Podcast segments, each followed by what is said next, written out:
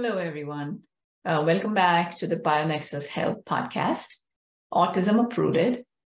Today, we are continuing with part two of the uh, European Moms Q&A that was organized. And uh, we had so many amazing questions that were asked, very useful, very informative.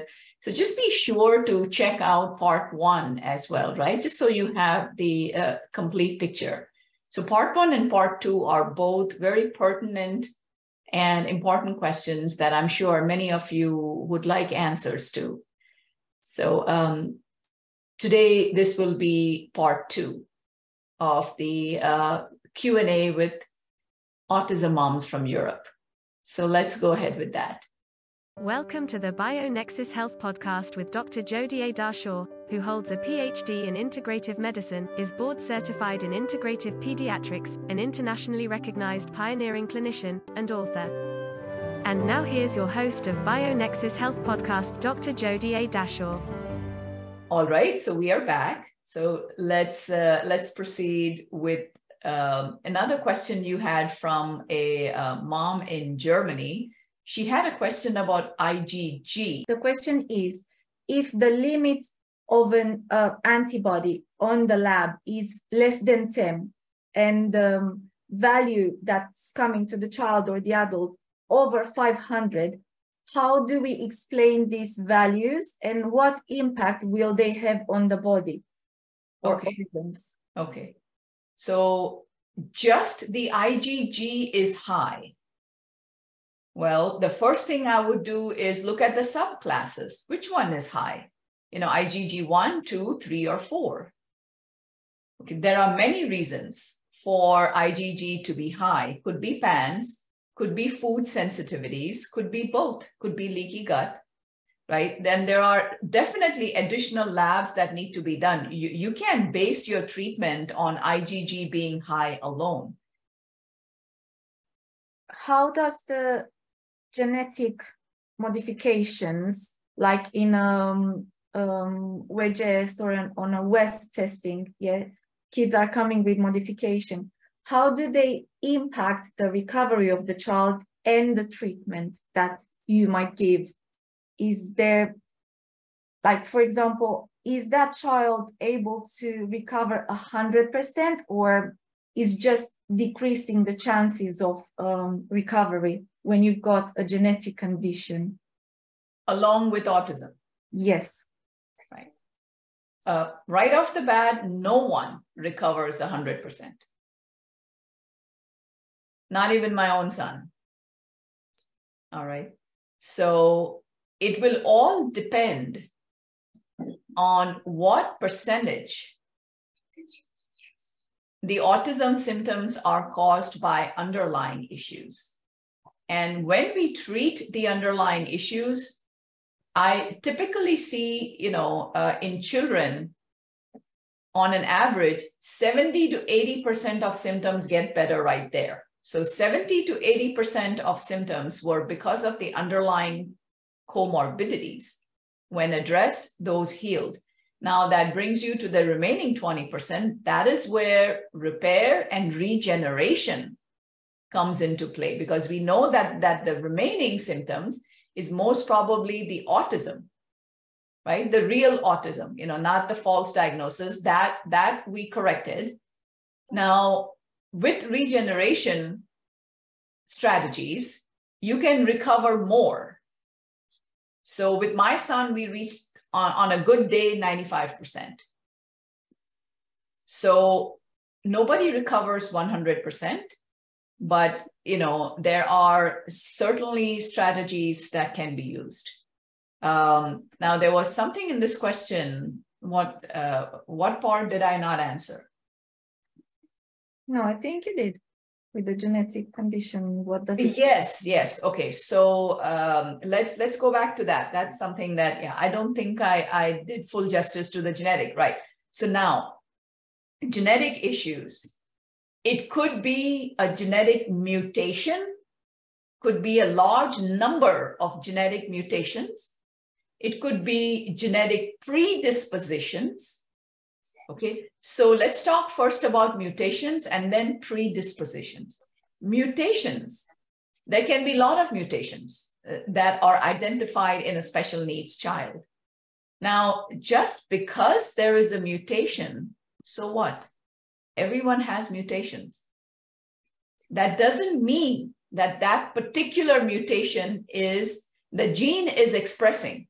So gene expression is a very important part of what we treat and what uh, moms and dads need to understand for their autistic child, right? There are um, many genetic tests out there that you know will map the full genome and say, "Oh my gosh, this is an issue. Wow, that's an issue." Yeah, sure. Research has shown that you know almost a hundred genes can be uh, off track in a child with autism. That's the reason why genetic treatment option for autism failed. You know, when they mapped the human genome, there was a large amount of hope, of course, for cancer and whatnot, but also for autism. Hey, let's see, you know, what genes are responsible. Can we do some genetic engineering? Can we uh, can we do something about it? But they found that almost 100 genes uh, are off track in a child with autism.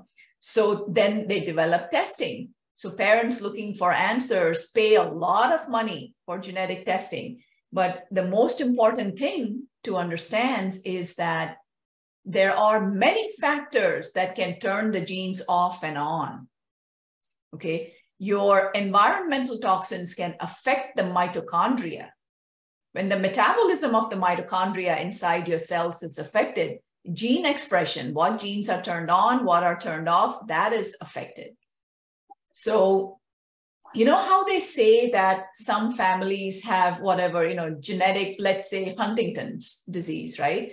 But sometimes it skips a generation. What is that?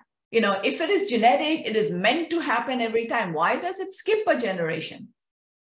That's probably because the that generation did uh, the right things, lived the right way, made the right choices, so that is one theory, and I see that theory come true, you know, very often. Next, we are going to genetic predispositions, right? So genetic predispositions, like for example, you know, if if you see uh, for women the breast cancer gene, the BRCA, right? Oh, I have it. Okay, just because you have it doesn't mean that you go get bilateral mastectomy. Heck no, right? You need to investigate if you have what is your level of toxicity and what is your risk that that will express itself. So if you are predisposed, you have to mm. understand the mechanisms of your immune system, what is happening, how to reduce the risk factors. That is the way to proceed. So if there is any genetic issues, uh, that does not you know, exclude that child from being treated. That is a, a small part of what, uh, what could be the, connection with autism, a very small part. And basically, this happens as well in the um, syndromes as well. For example, uh, the particular person that is asking is Christina, and she's talking about Coffin Siris. She's been diagnosed with the syndrome, which obviously includes many genes that are put under. So it's it's going to be the same. Correct. Yes. Remember the um, the earlier answer I had given that you know children with genetic issues mm. develop multi-system, multi-organ issues as well, simply because of um, what's going on genetically and what has not been addressed. If there is autism, obviously there are many things that have been not been addressed. You know, uh, basic biomedical treatment doesn't always address everything. especially if you're not seeing improvements with uh, with with biomedical treatment. Sorry. So um, when it comes to syndromes, you know, cerebral palsy, fragile X, uh, many of these conditions, you will see that, uh, first of all, very sadly, the life expectancy is not great. The life expectancy is just accepted hey you know there's this syndrome so you know i'm not going to have my child for more than 20 15 20 30 years why you know, you should absolutely do the due diligence and understand what is really going on. Don't just put blindfold on and say, hey, it's a syndrome, you know, that's it. So I'm I'm going to accept that I won't have my child after so many years. I, I would not advise that. Don't accept that. Thank you. Um, another question is about a neurotypical child, um, puberty age, he's 14. He's uh, got severe um, hormonal imbalances, also with um, breast tissue. And of course, this is creating loads of uh, depressions. And uh, the parents are asking, is there anything you can do to help him due to the fact that he's um, 14 and he's now going through puberty and especially that he the tissue is so advanced can the natural healing be uh, something for him to look into? Yes, absolutely. We have to look at hormonal disruptors. We have to identify uh, endocrine disruptors for this child. And in the meantime, you know, the one thing to stop would be stop eating fast food. Okay. If, if he, uh, she, it's it's a female. No, it's a boy. It's a boy a breast tissue. Yes. Okay, so gynecomastia in boys, then that is, um, you know, um, yes, definitely stop eating processed food, junk food, fast food immediately. Okay. And there is hope for him as well. Oh, yes, absolutely. Yeah. Yes. Great. Thank you. Now let's go on to the adults' questions um, there is Tina. She said, um, I'm diagnosed with borreliosis chronic and loads of co-infections. Uh, she's got, oh no, it's still a child uh, question. She's got a four year, four year um, old girl. Uh, she's done the testing and she's got negative IgG and IgM, but not the co-infections. So the co-infections are positives. Um, what could switch on the Borrelia and what can she do now before she go into the same symptoms as the mom is going through now. At the moment, the mom is doing immunity immunity boosting uh, treatments based on plants. Oh no. Right. Well, if mom is doing immune boosting, it's it's better than you know giving it to the child, I guess. But uh, yeah. No, the mom is giving the child oh, immune gosh. boosting. Oh, okay, okay. Well, that is not a good idea. Uh, I've already explained this in in an earlier question. So this IgM and IgG borreliosis negative is whose lab results, mom or child? The the girl child. The girl child's. Okay. Yes is okay. negative for borreliosis, but is positive for co-infections. Right. Uh, such a thing doesn't exist. Uh, being positive for co-infections probably came from the same source. Now, understand that Lyme disease has uh, tropism and immune suppressive. There are many articles, research on this. So the tropism means it exists in many different forms and lab tests are not available for all the different forms of Lyme disease, the spore form, the L form, the, the blebs. Now, spirochete, there are lab tests, right? So for all the forms, we don't have lab testing. Uh, additionally, the immune suppression, Lyme disease suppresses the immune system. And where do you think IgG, IgM comes from? Your immune system. Immune system produces the IgG and IgM. So when there are co-infections, it would be negligent to assume that Lyme is negative. Lyme needs to be treated first. Co-infections can be eradicated. Okay, eradicated. Herbally, naturally, if the herbs are powerful enough, if, if, if the protocol is accurate, the co-infections can go bye-bye. But the Lyme disease can only be put into remission Okay, and it is immune suppressive. So the first order of day is to address the Lyme disease. So, you know, uh, hopefully your practitioner understands that Lyme disease, the, the lab tests are very often false negative. Now, I don't know if a Western blot was done. Western blot in these cases will show at least a band 41 because there are already established co-infections. So it's very important to address Lyme and no immune boosting, please. We've got another question from Dorina. I think she's here online. She said, I'm diagnosed with uh, chronic borreliosis and loads of co-infections. Her symptoms started eight years ago, but she's got the diagnosis one year and a half ago. Um, she's been all through this year to rheumatology. She's done all kind of treatments for the um, autoimmune disease, polyarthritis, um, rheumatoid polyarthritis. Yes. Um, since she has found out that she's got borreliosis, she has stopped all the treatment for autoimmune disease and started the treatment with antibiotics. The question is, is it normal to feel worse after the antibiotic than before? She's got a period since she's more uh, blocked and doesn't have any mobility and she's walking very, very hard this is late stage Lyme disease, and there is always co infections.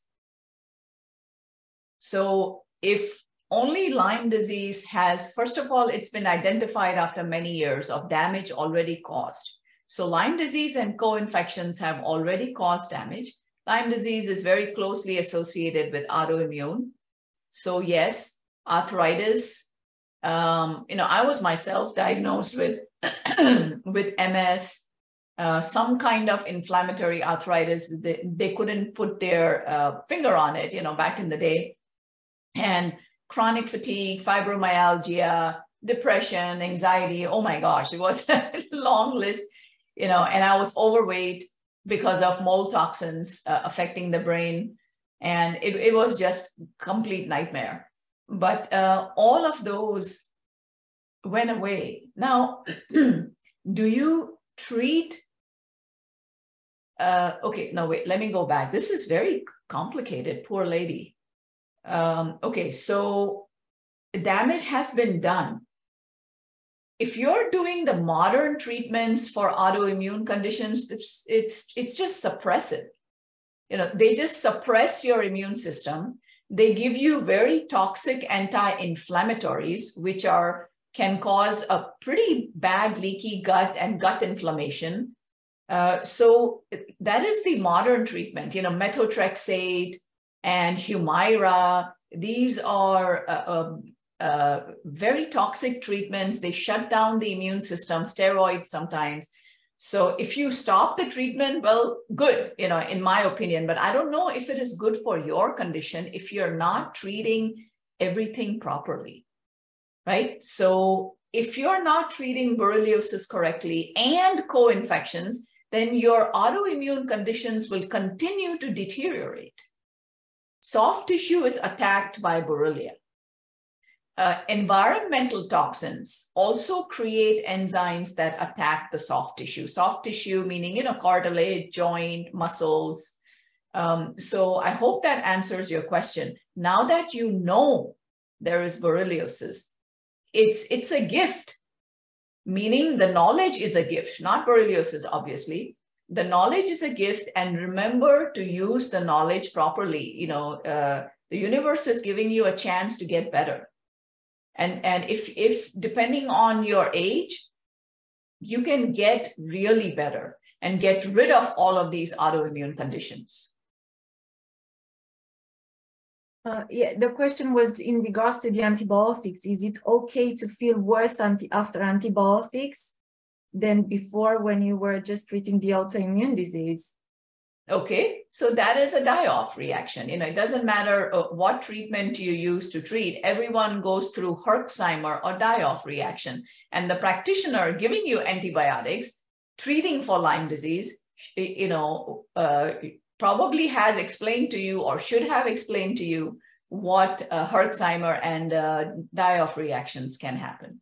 And you know, there are strategies, there are techniques. You don't just go ahead and, explode a, a grenade in somebody's body. Here, you have Lyme, do antibiotics. That's not done.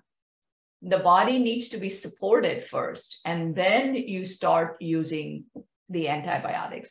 And it, are antibiotics needed? No. You know, you can do it completely naturally, but some people prefer to do antibiotics, but it needs to be done properly. Right um, Ovidiu was asking um, on the chat if there are any news about ASLX2 and if a child with the values of CMV, which is cytomegalovirus, um, IgG, it's 101, HHV6, IgG positive, Epstein-Barr virus positive, um, IgM positive, is this Lyme or it's PANS or PANDAS? Can be both. Based on the labs, yes, it could be both.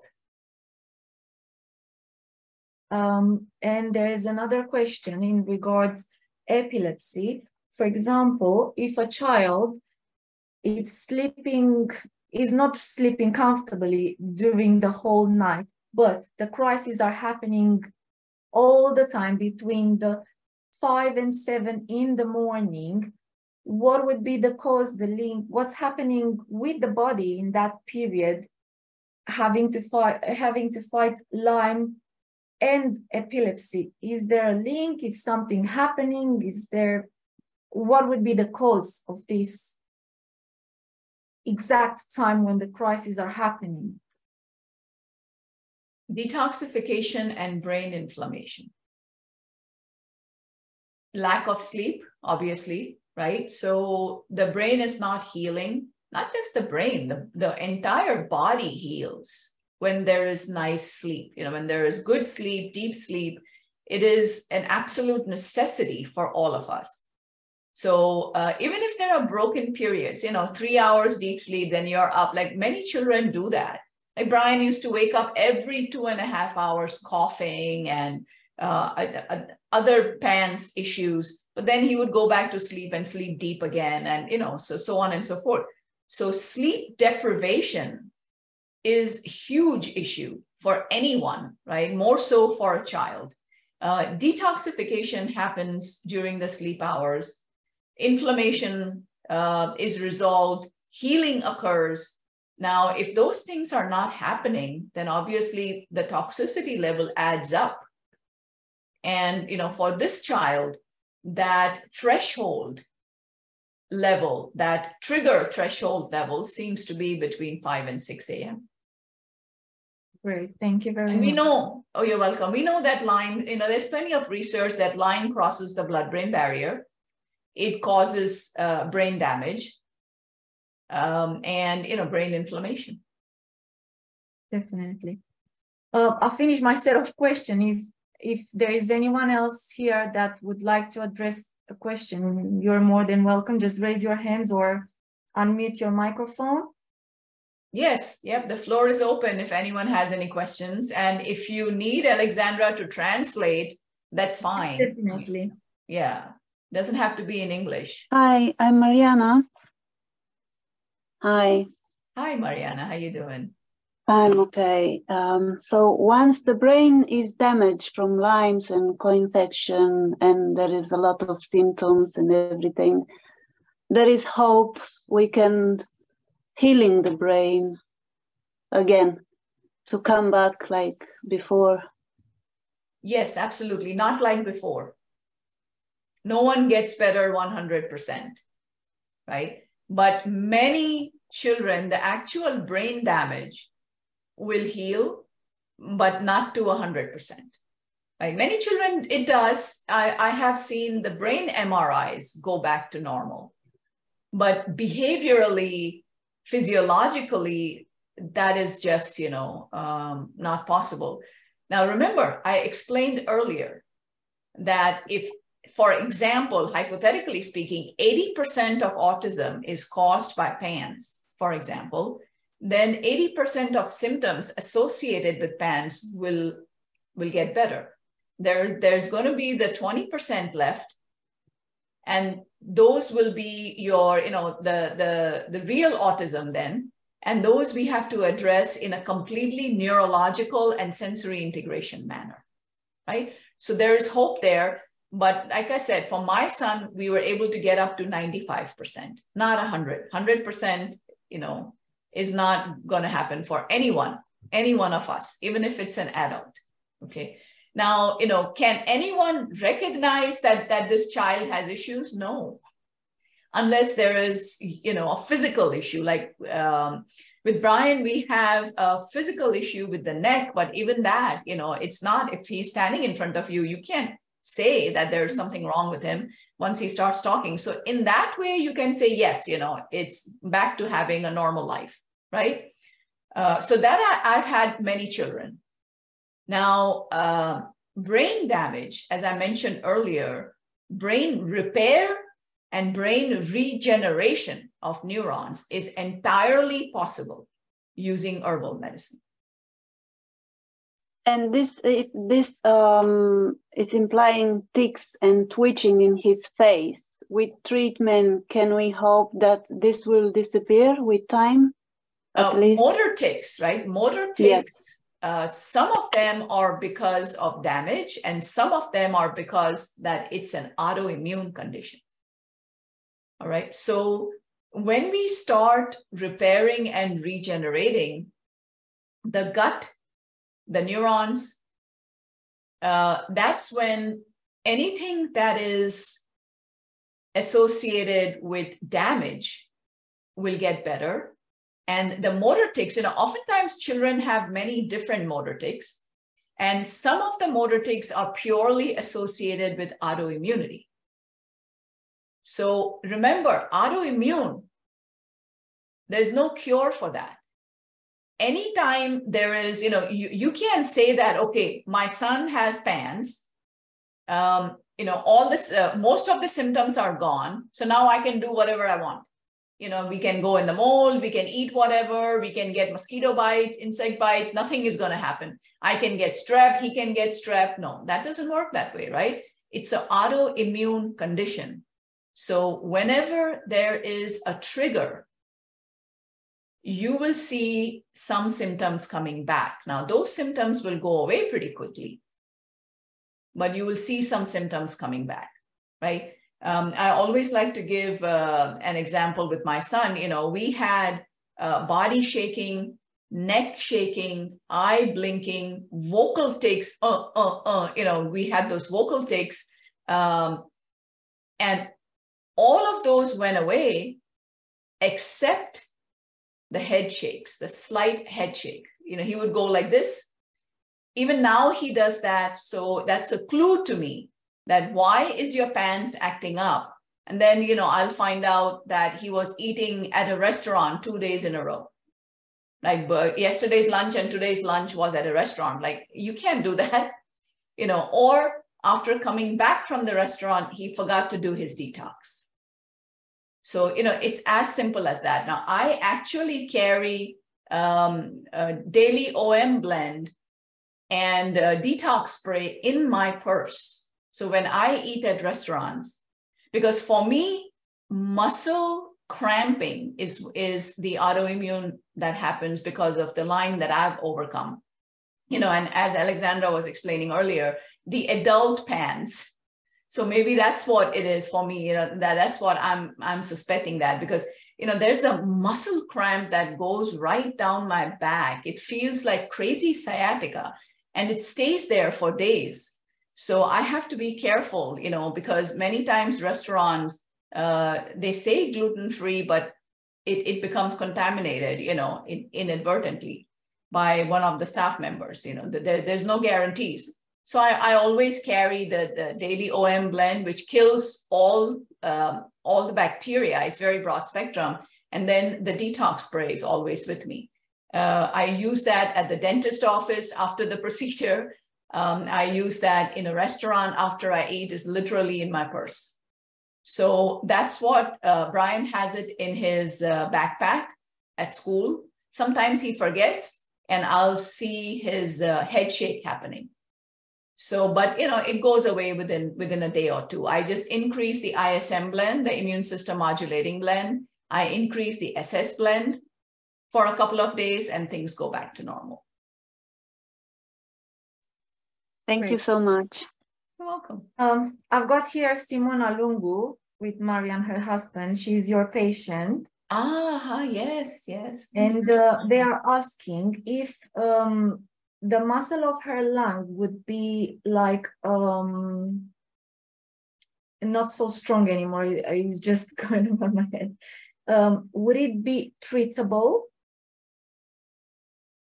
And also, when can she get rid of the um, mask, the breathing mask?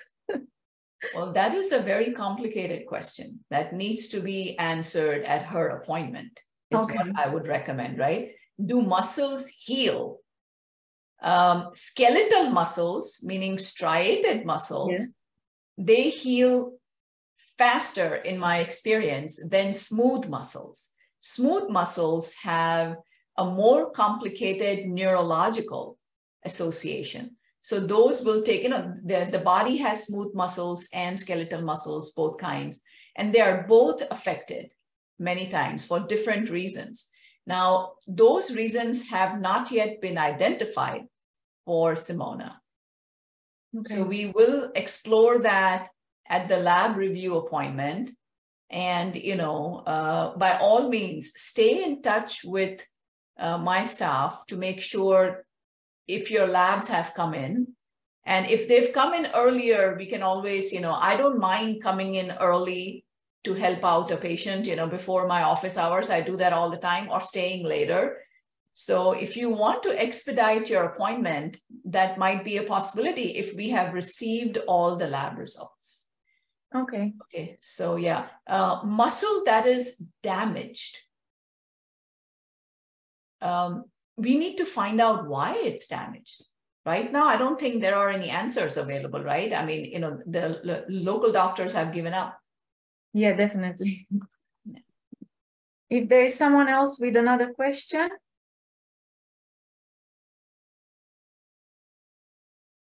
Mai are cineva o întrebare? Puteți actually yeah actually yeah. traducem. Yeah actually if i may you know just one i forgot to mention one thing. In labs, often I'll find uh, one marker, right? So just a very small example that when the body is full of toxins and multiple organ systems get affected by the toxin, something as simple as glyphosate affects your kidneys, your immune system, and the neurological system, right? Now, mold, it affects even more body systems, the liver, the gut, the brain, the immune system, as well. So if these toxins add on in your body, they accumulate, they eventually affect the mitochondria in your cells. The mitochondria cannot work the way they want to work. It's called as hypometabolism, meaning reduced uh, metabolism of the mitochondria. Now, what happens is recovery from anything in the beginning, it comes across as recovery from exercise is very slow. So what happens when you exercise? Lactic acid develops, right? Lactic acidosis. Now, lactic acidosis is seen in labs, lactic acid is high. That is a major toxin for your muscle and muscle contractions, healthy muscles, mitochondrial function, the energy cycle, they help to pump and clear out the lactic acid. Now, if lactic acid persists, meaning that your recovery is not as normal as it should be, that's when little by little damage starts to happen. Like if, if you pour acid over your muscle for a year, what do you think will happen? So this is a, a similar situation uh, where you know people just think oh today i'm just extra tired. Nobody really thinks about devastating issues like oh my god i have neurological involvement. Because you know um, gps don't have that kind of awareness still. That simple symptoms that are persisting not going away need to be investigated quickly and fast, you know, so that the, the treatment is possible. Unfortunately, it, it just takes a, a very long time sometimes to get diagnosed properly. I think we've got uh, Ramona. That Hello. Oh, hi, Uh, Ramona. I have a question as well. Um, Where, where are you? Yes. the, I had an uh, EEG scan with my son. He'll be five in September. I had the EEG scan done one year and a half ago. Uh, because he has he had constantly stirring episodes, and uh, he had the EEG scan during the procedure. They cannot see uh, any epilepsy, but they could see some abnormal moves like um, the I don't know the the scan it was abnormal a little bit Okay. and the doctor said uh, most of our our even us we can have when the EEG scan is done we can have that abnormal in our brain. But doesn't mean we have epilepsy. Uh, I'm I'm trying to understand is this can affect the brain? Because my child he still has like um, stirring episodes not so often. Um, he doesn't pay attention. Sometimes uh, it seems like he doesn't hear us. Yes. um, okay. Is not uh, really concentrating indeed he has some hearing problem as well like a glue ear but i don't think it's always the case Sorry, he has a hearing problem. He's Like- got glue ear and several strep infections. yeah And He- He's got ear infections and several strep infections. Okay. And Yeah. tonsillitis, if I'm not wrong. and Yeah. tonsillitis as well. Okay. So if so, uh, to answer your EEG question, Ramona, uh, EEG abnormalities indicate inflammation in the brain. It may not be a full-fledged epilepsy, right? Now, when there is brain inflammation in the long term, obviously it is going to cause symptoms. like uh, stirring episodes or Staring episodes, correct. Yes. So I'm actually surprised if there are staring episodes, I would get a second opinion. Um, we actually just been discharged not long ago, like two weeks ago, because he doesn't have like episodes of uh, epilepsy. Like we cannot see anything. Right. Like So he's not having, you know, any EEG changes, but if he is having absent seizures or staring episodes or quick blinking, I don't know. I, I would get a second opinion. But you know, here's the bottom line. Brain inflammation is the bottom line. So find so out he might he might have brain inflammation. he has brain inflammation. He has Can I also mention a link between Ramona and Mariana? They are sisters. yeah. I see. Okay.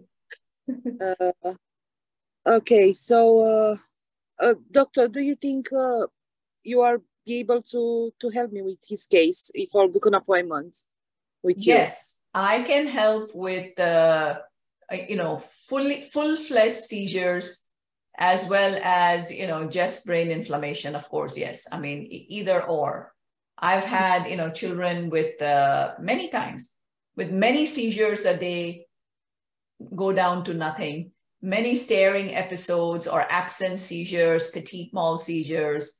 Uh, they they greatly reduced or they completely disappear will depend on each child and how much damage has already been done. Okay. Okay, so I'll try to book an appointment as soon as possible then. Sure. Thank That you very be much. great. Thank Happy you. You're welcome. Thank you a lot for your time and all the answers. Greatly appreciated all the time. Absolutely. No, I hope uh, you know it was helpful. I'm I'm always here. If anyone has any questions, we can do another one. So let's see. You know, there is Ramona, Mariana, Liliana, Dorina, Juliana, uh, Christina, Mihai, again, Dorina, Florentina. Uh, there is Simone. There's Alina. I'm so glad you were here. I just wanted to say hi to everyone. And uh, I'm glad you could join us. And you didn't have any questions? Well, you know, maybe the questions were answered, but good. I'm glad you were here. Thank you. Thank you so much. I'm Jason's mom. Jason is yes, a new person from last week. Yes, of course. I know who you are. Thank you. Thank you very much, doctor. And we'll see you maybe next time. Absolutely. Happy to help and, you know, uh, take good care. I hope you will think about what I've said, watch it again, understand what is going on with your child. And, you know, don't let anyone tell you this is it. There is always hope. Thank you. Thank you, Alexandra. That was the part two the final part of this uh, podcast. Again, remember to watch both the parts so you understand everything that was spoken about because there was a lot of uh, scientific information, a lot of strategies that were uh, spoken of. You know, I always say that autism moms do some of the best research on the planet for their children, don't they? And don't we, is what I should say, because I'm one myself, right? anyways, I'm so glad you guys were able to join me for part two.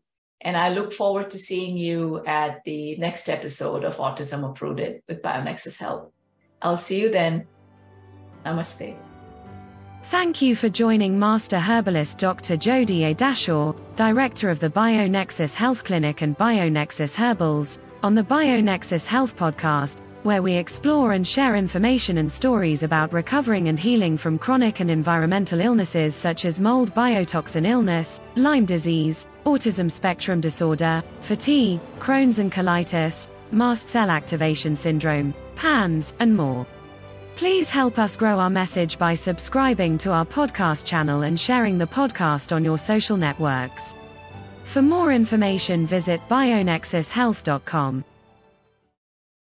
Information within this video, audio, or text, collectively known as the podcast, has not been reviewed by the FDA. Nothing within the podcast is intended as or should be construed as medical advice. Information is for general informational and educational purposes only. Consumers of the podcast should consult with their healthcare practitioners for medical recommendations. Seek the advice of a qualified healthcare provider.